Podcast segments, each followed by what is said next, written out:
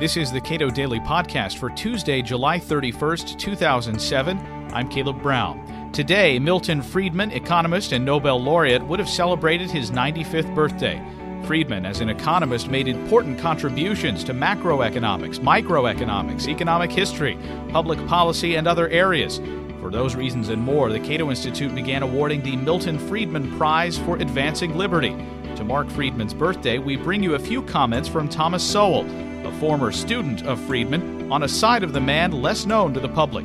His comments came at the 2004 dinner announcing the recipient of the Friedman Prize. Milton Friedman was a great teacher, though I am not sure that I would have fully realized that when I was a student of his. He gave lectures, but other people gave lectures.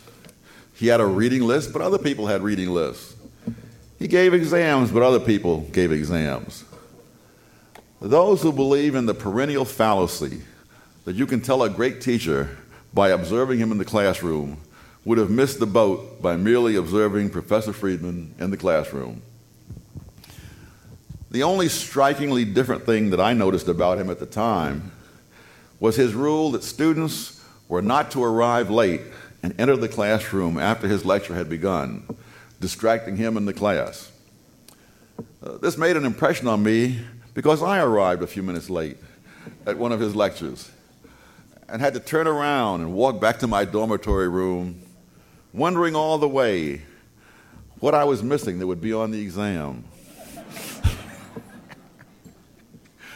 From there on out, I was always in my seat waiting when Professor Friedman walked into the room.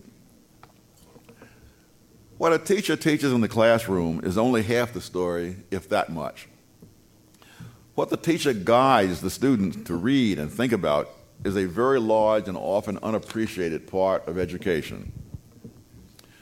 Milton Friedman's reading list, for example, included a little article by Friedrich Hayek titled The Role, of The Use of Knowledge in Society. At the time, it frankly made little impression on me, and I wondered why it was on the reading list for a course in price theory for doctoral students. It was years later when I was beginning my own teaching career and studying the Soviet economy for a course I would teach,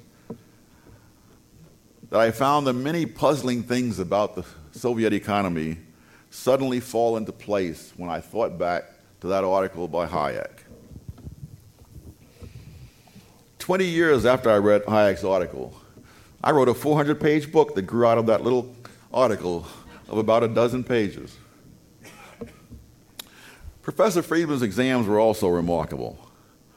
They were not designed to get you to repeat what you had been taught, but to engage in the much harder task of thinking.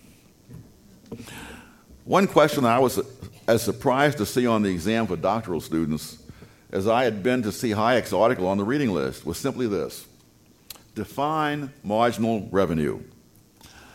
This was the kind of question you would expect in an undergraduate introductory economics course. It should have been a slam dunk for doctoral students in economics, right? Wrong. Not one student received full credit for his answer, and not many of us received partial credit.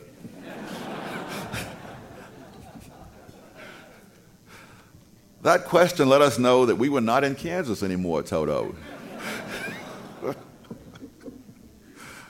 Some vague general notion of what marginal revenue or other economic concepts meant was just not going to cut it. Understanding the difference between vague, superficial thinking and disciplined analysis was more important than memorizing facts or theories. Impressing that on students' minds was one of the elements of Professor Friedman's greatness as a teacher. Today, a more warm and fuzzy image of a teacher has become fashionable. Milton Friedman was not warm and fuzzy. In a paper that I turned in in his class, I wrote that either A, this would happen, or B, that would happen. Professor Friedman wrote in the margin, or C, your analysis is wrong.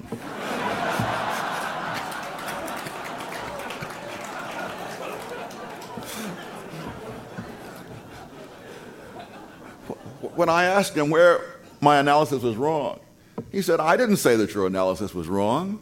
I just wanted you to keep that possibility in mind.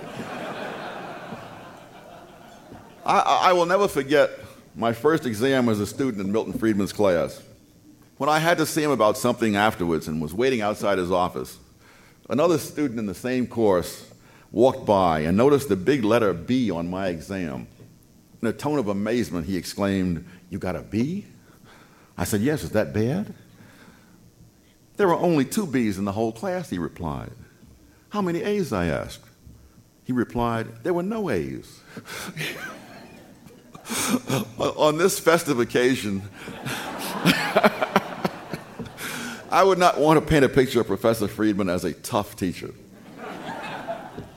Let us just say that in addition to being one of the great intellects of our time and a major influence for the better in public policy, Milton Friedman is also a wonderful human being, especially outside the classroom. Thank you.